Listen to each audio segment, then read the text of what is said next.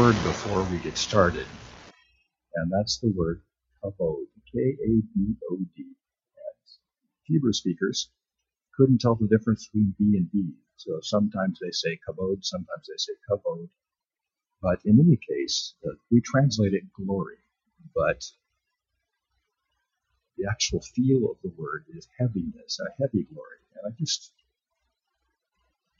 felt that as Jen was leading us in worship today. I just felt this sort of heavy glory, not heavy in the negative sense, heavy in the sixty sense, like heavy. You know, just, just. Uh, uh, but there was a heavy presence of God in here just now. And uh, it happens when we're together and we our hearts sort of generate that.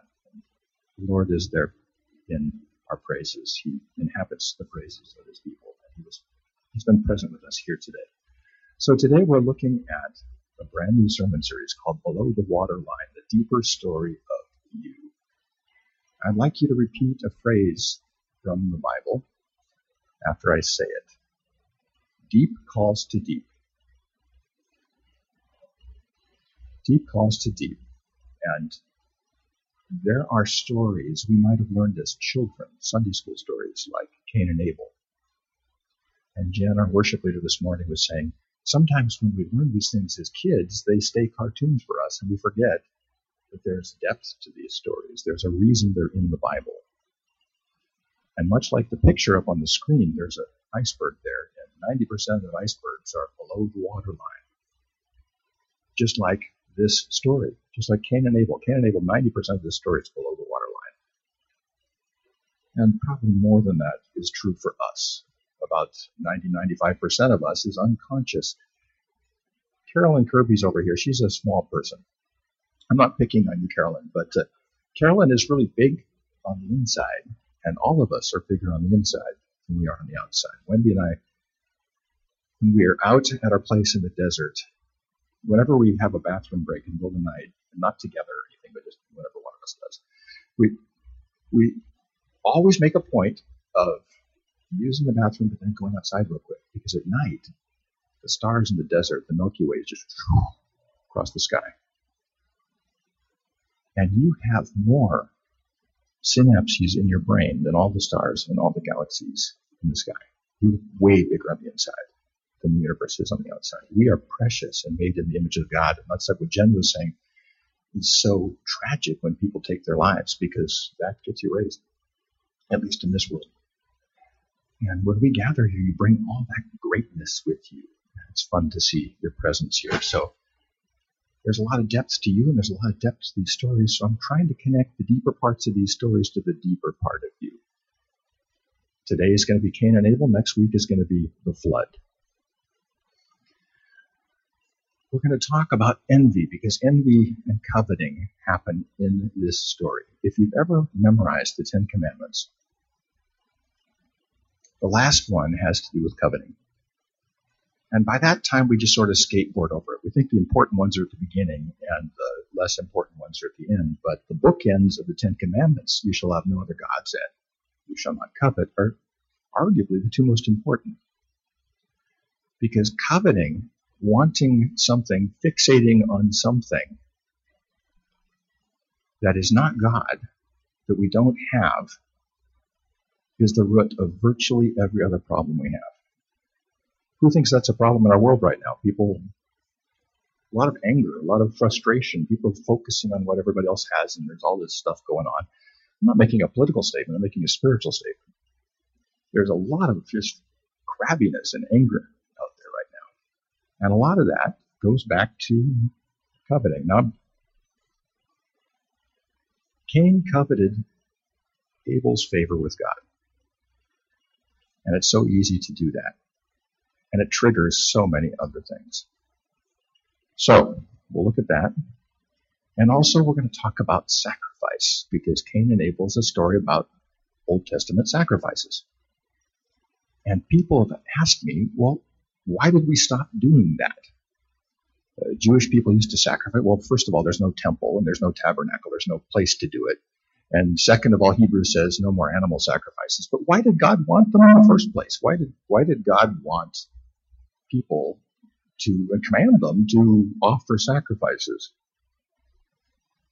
why would he do it? Does he need them somehow? Is, is he, uh, does he need the attention? Does he need the focus? What's, what's the deal? We're going to talk about sacrifices and why God puts sacrifices in the Bible and what it has to do with you. It has a lot to do with you and me. So let's look at the story. Genesis four, one through sixteen.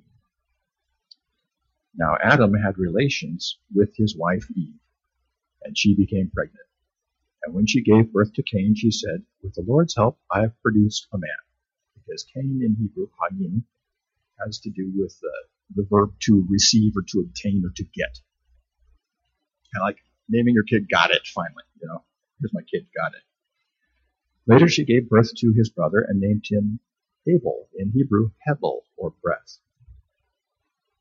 When they grew up, Abel became a shepherd, while Cain cultivated the ground. Now keep this straight, because even in our prayer meeting, we got that goofed up a little bit. We keep forgetting which one was the farmer and which one was the rancher. Abel was the rancher, and Cain was the farmer, the tiller of the soil. When it was time for the harvest, Cain presented some of his crops as a gift to the Lord, as an offering, as a sacrifice. Remember, I told you we're going to talk about sacrifice. Abel also brought a gift, the best portions of his firstborn lambs from his flock. The Lord accepted Abel and his gift, but he did not accept Cain and his gift. This made Cain very angry, and he looked dejected. Now, does the Bible say why he didn't receive it? It doesn't. And there's a reason for that, too. We're going to look at that. "Why are you so angry?" the Lord asked Cain. "Why do you look so dejected? Why are you mad at me? You'll be accepted if you do what is right. But if you refuse to do what is right," once again, he's not saying what's right.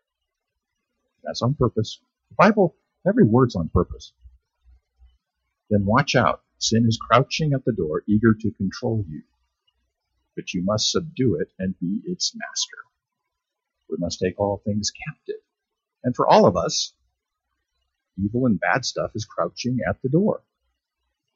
People think, oh, I could never do something evil. But in the right situation, with the right pressure around you, it's amazing what we're capable of. We're capable of all kinds of terrible things. Wendy and I lived in Germany with some wonderful people, and they are still to this day wondering what happened back in the nineteen thirties and forties. How is it that we started doing regular people, started gassing Jews? I'm not talking just, you know, axe murderers. I'm talking about regular people started flipping switches and doing these things. We're capable of all kinds of stuff. Sin is always sort of crouching at the door, especially times of unrest. Who thinks people have destroyed property and other things right now that never would have done that a few months ago? But in the right situation, in the right crowd, who knows what could happen? And so we have to watch that. We have to watch and guard ourselves against that. Verse eight. One day, Cain suggested to his brother, "Let's go out into the fields." And while they were in the field, Cain attacked his brother Abel and killed him. Now, Cain was the older brother. Cain was the one with privilege. We've heard a lot about privilege in the last few months. And it's easy when you have privilege, and we all have privilege in one way or another. Just living where we live in Orange County, we're at the top of the world's food chain, for goodness sake. I mean, we've, we've, we've all got privilege of some kind or another. And Cain is squandering that. And we're going to talk about what that means, too. Cain attacked his brother Abel and killed him. Afterward, the Lord asked Cain, "Where is your brother? Where is Abel?" "I don't know," Cain responded. "Am I my brother's guardian? Am I my brother's keeper?" And this is why, people, we need to study the Bible in school. We just do. If, unless you know phrases like this, you're not educated. "Am I my brother's keeper?" This this is just part of our cultural language. This is a meme that people should know. "Am I my brother's keeper?" But the Lord said, "What have you done? Listen, your brother's blood cries out to me from the ground. Now you are cursed and banished from the ground, which has swallowed your brother's blood." Okay, how many of you want to live under the curse? How many want to live under the blessing?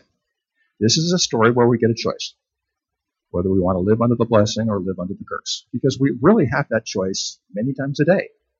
Are we going to take the last train to Curseville? Or are we going to go in the direction of Blessing Town? And we constantly get that choice, and these ancient stories tell us how to make the right decisions, because you're going to be making them this afternoon, and so am I. And the more we're into these stories and let these stories sort of sink into that part of us below the waterline, the more we're going to choose the train to Blessingtown, unless we're going to choose the train to Curseville. No longer will the ground yield good crops for you, no matter how hard you work. And we've all been in that situation from time to time, where we work our tail off for nothing. And we're living in a curse situation. We need to shift something. If we're working really hard and nothing's happening, it's time to re-examine what it is we're working on and to move on to something else. When the horse is dead, dismount, go do something else, and change what we're focusing on. From now on, you will be a homeless wanderer on the earth. And this is a worse punishment than death, by the way, because at least death is quick. You've heard, you've heard people say that. There's people who've asked for the death penalty rather than life in prison because of it's, yeah, for obvious reasons. I always wanted the spanking from my parents rather than the grounding, because it was over quickly. It, it, it's over right away. I'll take the spanking. Don't ground me, please. Cain replied to the Lord, "My punishment is too great for me to bear. You have banished me from the land and from your presence. You have made me a homeless wanderer. Anyone who finds me will kill me," because this was back in the days of revenge. There was no cops back then. Remember the cities of refuge in the Old Testament? You had to run somewhere because the family would come get you. The family were the cops. If you did something to them, eye for an eye, tooth for a tooth, they come back after you. The clan will get you. The Lord replied, "No, for I will give a sevenfold punishment to anyone who kills you." Then the Lord put a mark on Cain to warn anyone who might try to kill him. So Cain left the Lord's presence and settled in the land of Nod, east of Eden. Once again, you can't read Steinbeck without running into Bible stuff. And so I really believe that all people growing up in America need to learn the Bible. It's it should be something something that's just part of our, our literary heritage, even in public schools, for goodness sake. So go to the next slide. Go ahead and go to that. Cain was the first fully human being. You may say, well, no, that was Adam and Eve. But Adam and Eve popped into this world as grown-ups. Cain was the first human with a belly button. Think about that. Cain was the first human to experience childhood. Adam and Eve came into this world fully developed. If they hadn't, they wouldn't have lasted long in the garden. Can you imagine toddlers running around the garden trying to, you know, no, I can't. It's, uh, humans need a lot of help as they're growing up. And so Cain, in some ways, was the first fully human life. And this is a big, big deal. And he was the firstborn to Adam and Eve, so he had all the privileges that come with that. Also, the Bible is full of people. Who here has been in a band? Anybody here been in band in high school? There's first chair, second chair, and all that kind of stuff. And the first chair person is the person with privilege, Cain. And very often, it's in the Bible, the second chair person is the one who comes out on top. Very often. Abel and Cain, Moses and Aaron, Jacob and Esau, Leah and Rachel. Rachel was the favorite, but Leah was the one through whom Jesus' lineage went. Often through the second most important.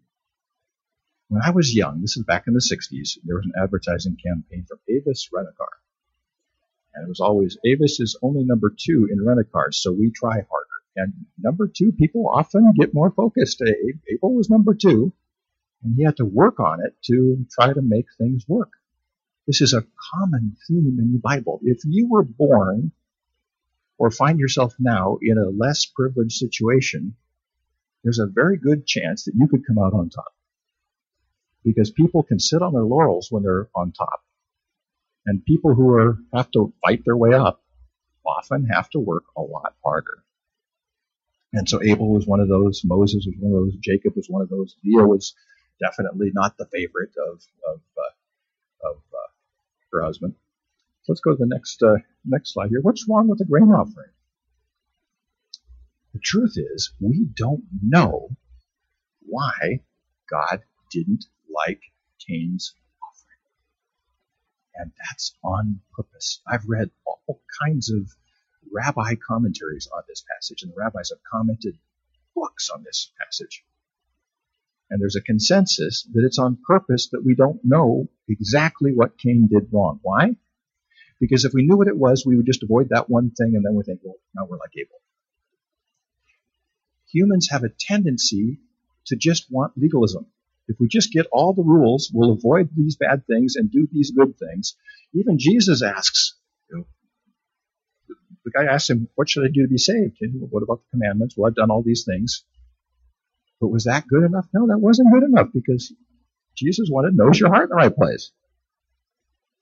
All we know is that in the relationship between God and Cain, there was something amiss. And it's purposely not told what it is, because we're supposed to insert ourselves in the story. And we're supposed to get a little bit nervous reading this. Is there something about our life that is a little out of sync with God? And God has the right not to be happy with our what we're doing. God forbid we could all go out right now, and this afternoon each one of us could commit a felony. That would be no way, shape, or form God's will. We could all do it. We can't expect God to like everything we do. Does the blood of Jesus cover everything that we do? Is there grace? Sure there is, but God doesn't like everything we do. And sometimes we make decisions that aren't in our best interest or the best interest of people around us, and aren't what God would have us do. And this is left particularly, uh, purposely ambiguous, so that we have to kind of sweat it out a little bit and think, okay, how is my relationship with my Creator, really? Am I resting on what I've done in the past? Am I just coasting? Have I asked Him today what I'm supposed to be doing? Am I doing it in the way He would ask me to do it? And He's not asking for perfection. He's asking for connection. Do you understand the difference? Who thinks God would be happier with us if we tried to do what He asked us to do and failed, rather than just skateboarding over it? God is fine with failure as long as we give it a shot. In fact, failure is the best way to learn. Sometimes God puts us in situations where we will fail. Why? Who's learned here more from failure than from success? Absolutely. And so God's asking not for perfection here, but for connection. Did you ask me before you brought this offering here? Is this what I wanted? Did you? Who here has given a present to somebody and it wasn't what they wanted? First half of our marriage, I was terrible at giving presents to Wendy. And I started asking her, what kind of things do you want? It helps a lot. It helps a lot. Because I just, uh, I was, it, my heart was in it, but I wasn't giving her what she was asking for. And for God wasn't, there's nothing sinful about a grain offering. So there must have been something different about that. So there's nothing wrong with it. Could be that Cain was just going through the motions. This is the most, tra- I heard about this uh, gravestone. I had to make this up for a slide. But I heard about this gravestone, which is somewhere. And it says, went through the motions, wasn't happy about it. Can you imagine a more tragic thing on your gravestone? Went through the motions, but wasn't happy about it. Who knows gobs of people like that? I do. I know people who are, you know, getting their taxes paid, you know, getting their mortgage paid, doing their thing, showing up at work, raising their kids. And, oh, I hope I can retire someday because I hate my life. You know, that kind of thing. And they're going through the motions, not happy about it. And it could be, I don't know this, but it could be that, that Cain was just going through the motions and not happy about it. God wants an offering, so He brings an offering. And God has a right not to be happy with what we do. And sometimes He's not happy with what I do. And very often it's because I haven't bothered to ask what He wants. I haven't bothered to ask what it is that He wants. Hebrews eleven four. It was by faith that Abel brought a more acceptable offering to God than Cain did. Now here's a clue, that somehow it was through faith he was doing this. Abel's offering gave evidence that he was a righteous man, and God showed His approval of his gifts. Although Abel is long dead, he still speaks to us by his example of faith. So he was doing something in faith. You know that. So I'm going to close with this and invite Tamara to come up here and do the announcements and communion. You want to kind of get that ready. But there's one more point I want to make, and this is something you probably haven't thought of, because I didn't think about it until our men's group. And John was a part of that study, and some of the rest of you were part of that study. And it was a really strong men's study last week. We looked at this. And why did God want sacrifice? Here's what I think. I think God wanted sacrifice because he knows it's good for us. Not that he needs it. Do you understand the big difference? It's good for us to sacrifice. Not that he needs it. Giving up what is extremely valuable to us can help us see something more valuable. You could give up the first fruits of everything, just like Abel did. You could copy him. You could copy him and do exactly what he did. But if it's not valuable to you, it doesn't matter. It's in giving up something valuable that we clear our desks and clear our calendars and invite God to tell us what to do with our life. And God knows that if we bring our first fruits, by first fruits, it doesn't necessarily mean this or that. By first fruits, by giving offering. And in our culture, a lot of that's money, isn't it? Money is something people put a lot of work into, and a lot of focus into. And giving of that to God's work or to charity or to other people is good for us because it clears the deck and opens us up to ask God, what is it that you want to be, to be focusing on if it's not money? Who thinks people in this country occasionally focus on money? We do, and it gets to be an obsession in our culture. I once talked to a pastor from Haiti, and I said, well, down in Haiti, don't you guys have a lot of voodoo? He says, nothing like the voodoo in North America. He says, the voodoo in North America is all focused on obsession with money. Now, there's nothing wrong with being wealthy. There's nothing wrong with having abundance if your heart's in the right place. But if you get there by being obsessed with it, God is not really a part of your life. And if that one thing in your life that you love and care for, even family can get in the way. I'm not saying don't love your family. We're supposed to honor our father and mother. We're supposed to love our wives, and wives are supposed to love our husbands and all that stuff. We're supposed to love our children. Children are supposed to respect their parents. We're supposed to have good relationships. But who thinks we can put that even ahead of God? Jesus says, unless you even turn your back on that stuff and put God first, you're going to miss something. Even family can become an idol. Good things can become an idol. And it's giving up those things that are most important in our lives that opens up a whole new world for us. I'm going to close with one example. Wendy and I lived in Minnesota, and we had something called the plan. The plan had four parts. Wendy worked for the airlines, and I wanted to make sure that she made it all the way to retirement because then she could retire with full flight benefits and we could fly anywhere forever. Part two. I was an associate pastor like Pastor Tamra. I loved being an associate pastor. You don't ever have to raise money. You get none of the nasty letters. You, it's, it's, it's a great gig. You get to go on, on, on retreats with the youth. You get to, it's, it's fun. All of the fun, none of the responsibility. And I told myself, I'm never going to be a senior pastor. Third part of the plan, our son, Lars, went to the Lakeville Public Schools, which were like palaces, and most of the teachers were Christians. And the superintendent was a member of our church, and every year he'd call me up and said, let's put your calendar together with our sports calendar so we don't conflict with your youth activities. We could pray with our teachers at those public schools. We could pray with our teachers when we had the parent-student thing. Lars is going to graduate from Lakeville Public Schools. And fourth of all, we're going to pay off our one hundred ten thousand dollars house because we were close. Pay off the house, Lars graduates, Wendy gets flight benefits, I stay in associate pastor role forever. This is the plan. Ann Kramer knows something about cleansing seminar, cleansing stream, and if you haven't been on it, you need to. We're gonna, it's quite a, it changed my life. There was a lesson called consecration. And at our table, at our table, we were around the group saying, you know, how much of your life do you give over to the Lord? I think, I'm going to get a B plus on this one because I'm a pastor. Of course I've given a lot to the Lord. And it came around to me, and the Lord said to me before I spoke, have you ever asked me about the plan?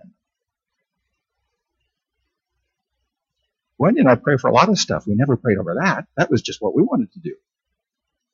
Folks, eighty percent of my energy went into the plan in life. eighty percent. Was it a bad plan? No. But eighty percent of my life energy went into making that plan work. And God spoke to me before I spoke. He says, would you be willing to put the plan on the altar? Well, you know, like Abraham and Isaac, if I get it back, I'll do it.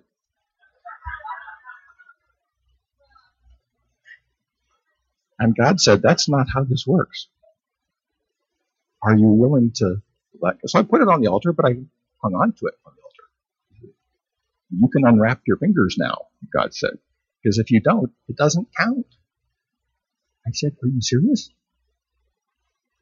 People ask, often ask me how I came to California, and this is it. This is it. Um, I had somebody call me up and said, uh, um, would you be interested in coming to California? Somebody I never met before. And I said, no, no, I'm not, I'm not open to anything like that right now because I've got this plan. And he said to me, do you think that's spiritually healthy? This was right after Clemson. I think that's spiritually healthy. A few weeks later, my son was in the California public schools. Wendy lost all of her seniority and never went back to the airlines. I've been a senior pastor ever since. And at that moment, we had a five hundred thousand dollars mortgage. The plan got blown to smithereens. Smithereens. And it's the best thing that ever happened to me. I'm sure I would not be the person I am now if this had not happened. And I'm so blessed to be here with you folks and blessed to have grown in ways that were much more challenging. I was coasting. I was coasting in my forty years old, I was coasting. And I would have kept coasting. And I think of the life I've got now, I wouldn't trade it for anything. But I wouldn't have had it had I hung on to the plan. And my question to you is, what part of your plan have you not asked God about? And are you willing to put it on the altar? Let's pray.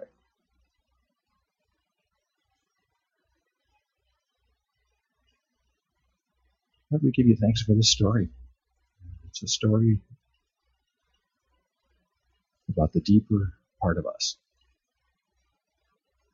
The little decisions that turn out to be the big decisions. We can see a little bit of Cain and a little bit of Abel in each of us.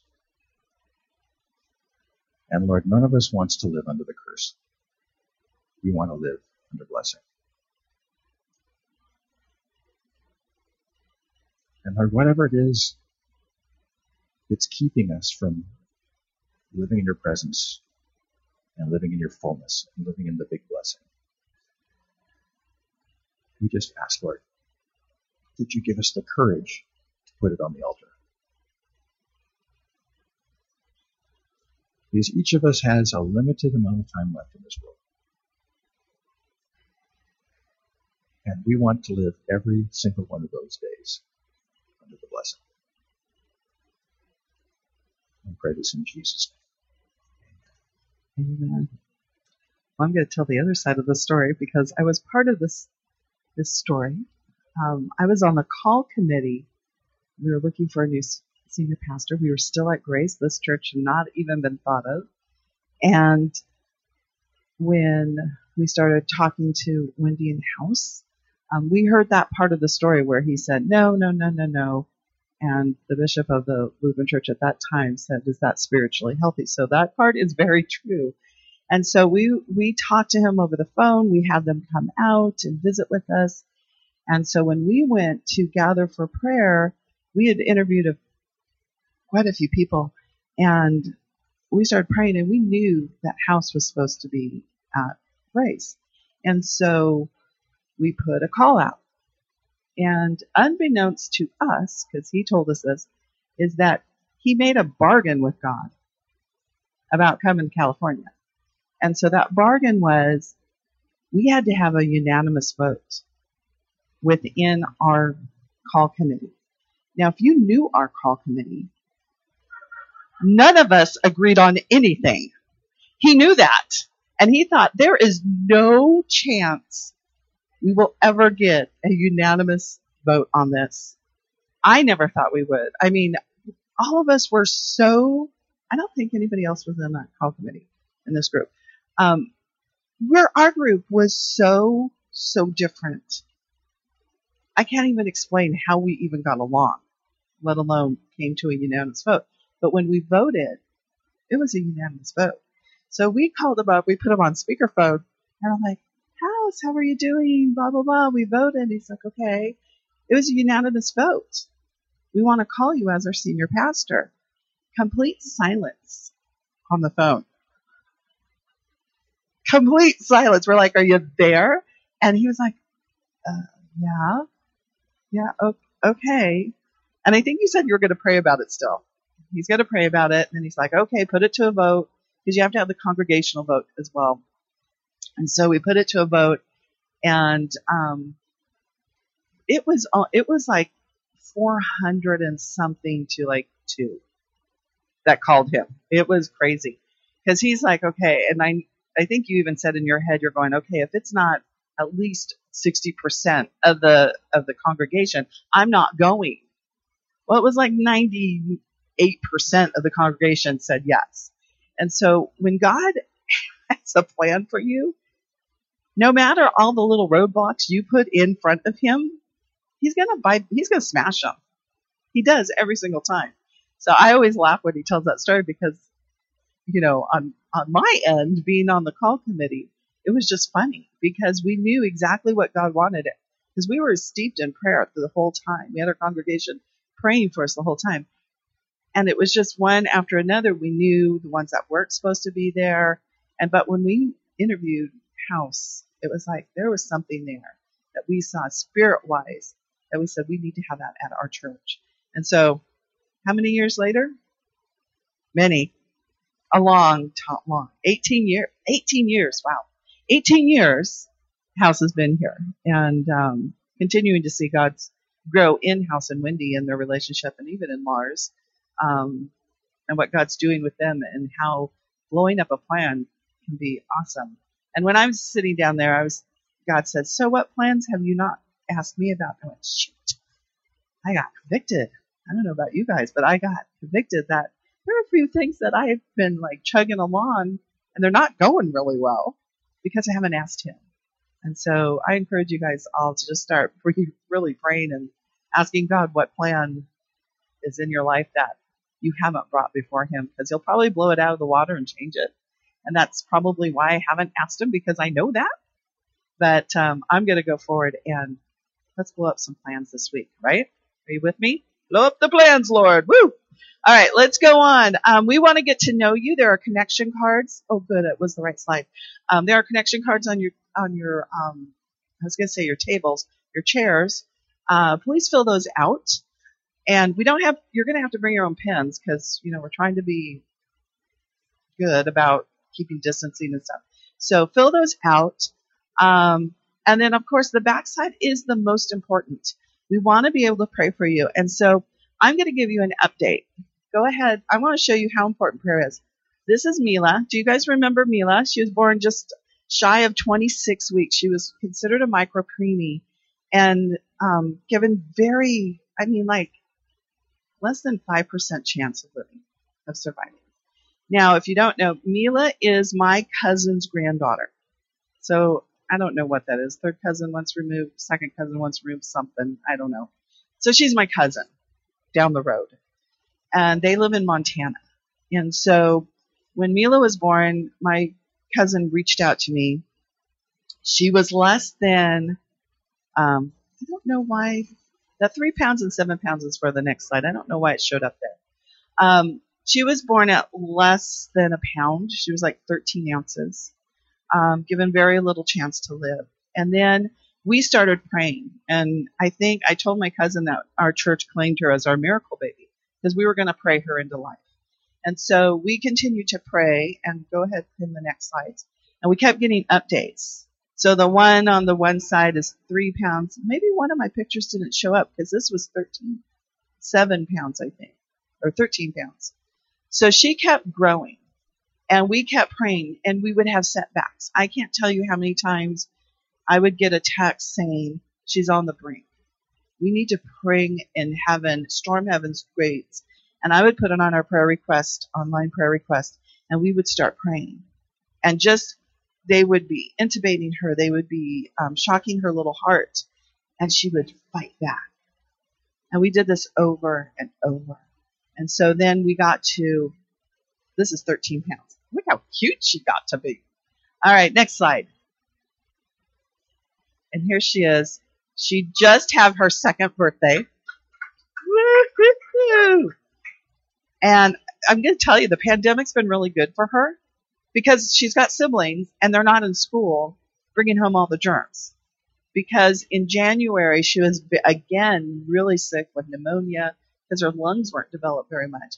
Um, so her second birthday, we never thought she would make it past the first week. And we had people praying, not just our church, but our, around this country, praying and praying for life into her. And she is a fighter. She fights like no other, and she is the happiest baby ever. She always has a smile on her face. Even when she's hooked up to machines and in the hospital sick, her mama will take a picture of her, and she's got that big smile, just this big smile on her face. And so I think it was Thursday was her birthday. And I saw this picture, and I just cried because I thought, that's our little Mila who wasn't supposed to survive. And this is what God can do through your prayers. So fill out those stinking prayer requests and get your prayers in, because there's nothing too hard for God. There's nothing too big, nothing too small, nothing too big for God. And you're thinking, oh, my prayer request is so small compared to this. No, not to God. It's huge. He wants to be able to answer your prayers, but he can't answer them unless we ask. So fill in those prayer requests. But I did want to give you an update on Mila because she is our miracle baby. We have prayed her into life and living and really thriving at this point. So thank you, pandemic, for that. You know, one thing was good out of the pandemic. All right, next slide. Um, Alpha is going to be restarting on July fifteenth. You can join us on Zoom Wednesdays at six p.m. And you can um, email house at hb. House, H O U S, at gmail dot com to register. So that'll be coming up no matter where you are on the world, all of the Facebook people, doesn't matter where, where you are in the world, you can still join us for Alpha. And so if you have questions, email House and he will answer those. Next one. Teacher training is continuing on Sundays. Um, tonight is four p.m. and uh, Zoom, and topic is church le- leadership. And I, I shortened yours, changing through the centuries. Leadership continually changes, and in this time and day and age and everything that's going on, our leadership needs to change yet again. And so we're going to discuss biblically how that can happen. And if you want any information on the Zoom link, contact House at hbhouse at gmail dot com. So here's our no stuff. No teacher training next um, Sunday, July fifth, because it's holiday weekend. It'll resume on July twelfth with how the how-tos of prayer ministry and some practicalities to help you in your prayer, to do prayer ministry. It'll be nice when we can start laying on of hands again. I love that part of prayer ministry. Um, and again, no open house on July fourth. They're not they're having a funky thing with the parade. They're not really having a parade because they don't want the crowds. And so they're doing little weird things. So there's no open house this year at House's House. House's House, I know, it's always funny. July prayer cards and the daily Bible reading are here. Um, I will post those online July first, but anyone here, you've got those. So please join us in prayer. Pre- please continue to join us in daily Bible reading. House does a daily snippet of part of it. And so read it and then find House's um, video on it, and you can learn more. But uh, I will post those online starting July first. And then on Tuesday, July seventh, there's going to be a new online women's study, and Linda Benoy Castillo will be leading this. And all of you know our little short blonde friend. Well, not blonde. She's blonde, but her hair color changes often. Um, red, blue. I think it's red this now. It was blue. It was pink, then red. Sometimes it's a multiple colors. Yeah, Easter egg colors. You never know. So anyways, it's called Breathe, and how to rest and make room for the Sabbath. And I think um, a lot of people think, oh, well, I'm not doing anything. I'm Sabbath. You know, I'm really doing the Sabbath. No, we're not. We're still, we're worried. We're busy. We're not really resting into it. I know I get into that um, habit as well. And so please join us. Um, we'll get the Zoom link for you. If you're on Facebook, you can find it on our Facebook, in our Facebook group. And um, all the information is there. Tithes and offerings. Uh, you've got envelopes here for those of you in T V land. Um, our tithes and offerings, you can mail checks into the Well at Surf City, twenty-seven twenty-one Delaware Street, Huntington Beach, nine two six four eight. You can go online to our website, um, dive deep together dot com. You can text give, seven one four, six nine four, two seven eight seven. Uh, you can go PayPal. You can go to our Faith Life app. Um, we heard that people are donating through our Faith Life app, so that works really well. You can go to, um, for more ways to give, you can go to um, Malachi three ten Giving, and that'll give you a whole sheet of everything that is available for that. For here, write your checks out to the Well um, at Surf City. You can put them in the envelope and then, or cash, and then put them in the box along with your connection cards and prayer requests in the box right by the door. And we'll collect those after the service. Next, communion. And this time I remembered to open up the stuff before. Last week I was having difficulties. So if you want to grab your communion cups on the go, um, did you grab one? You got one. Okay, good. Um, communion is a time to to gather together as a faith family to to um, share a meal together. That's what Jesus did with his disciples. He was sharing a meal. They were leaning back at tables and sharing a meal. And during the meal, he picked up the bread and he broke it. My little piece fell already. Broke it. And he says, "This is my body. Eat this in remembrance of me." Go ahead and eat the wafer.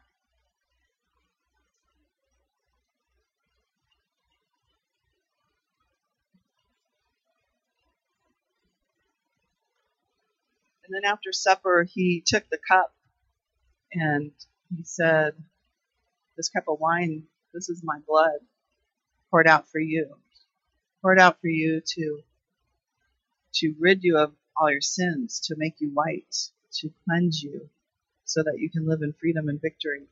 And he said, "Drink this in remembrance of me."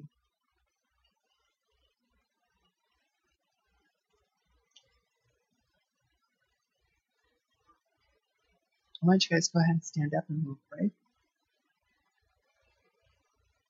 Why don't we go ahead and do the Lord's Prayer. Our Father,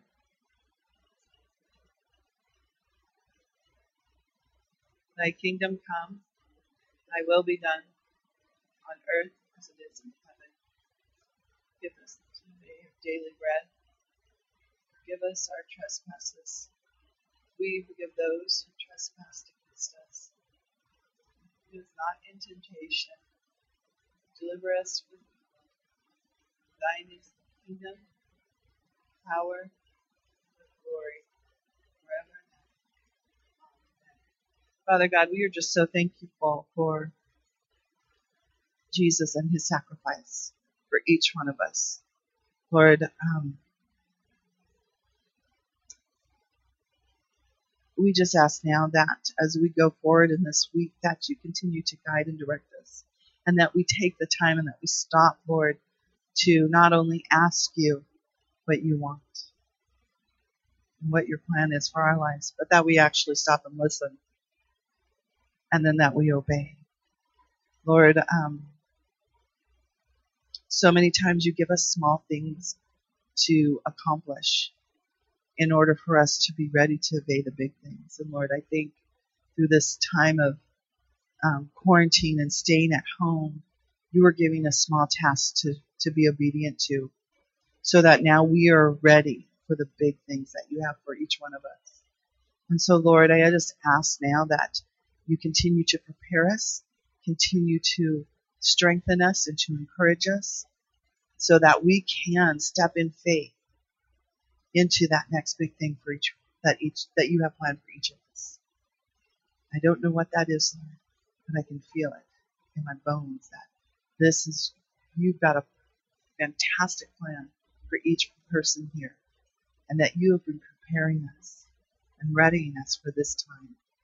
For such a time as this, Lord, we are ready, and we want to be obedient to you, to trust you, and to walk in faith. So, Lord, help us to do that. Thank you, Lord, for that. Lord, just bless this week. Bless, bless us as we walk out these doors. Bless our vocations and our relationships, Lord. Bless our time together with you and our in our quiet time, in our daily Bible readings, and our prayer time. Lord, for anyone that is suffering and couldn't be here because of illness, Lord, heal them. Lord, we just ask for healing for anyone in this room that may have pain or a diagnosis that um, that is not a good one. Lord, heal them.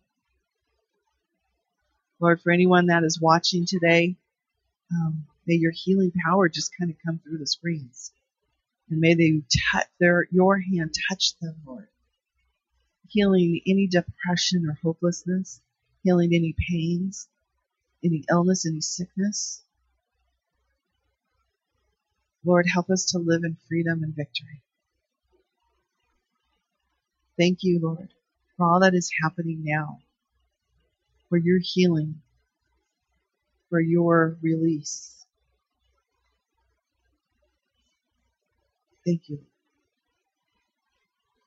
Lord. Big blessings on each person here and each person watching live. Lord, bless their week. Bless their families.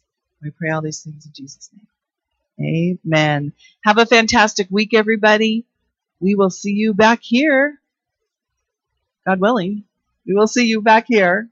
And please keep, um, for all the updates, please just keep your eye on Facebook and any emails or letters that we send you. And if we don't have your information, get it to us, because that's the only way we can communicate with you. Thanks, everybody. Bye-bye.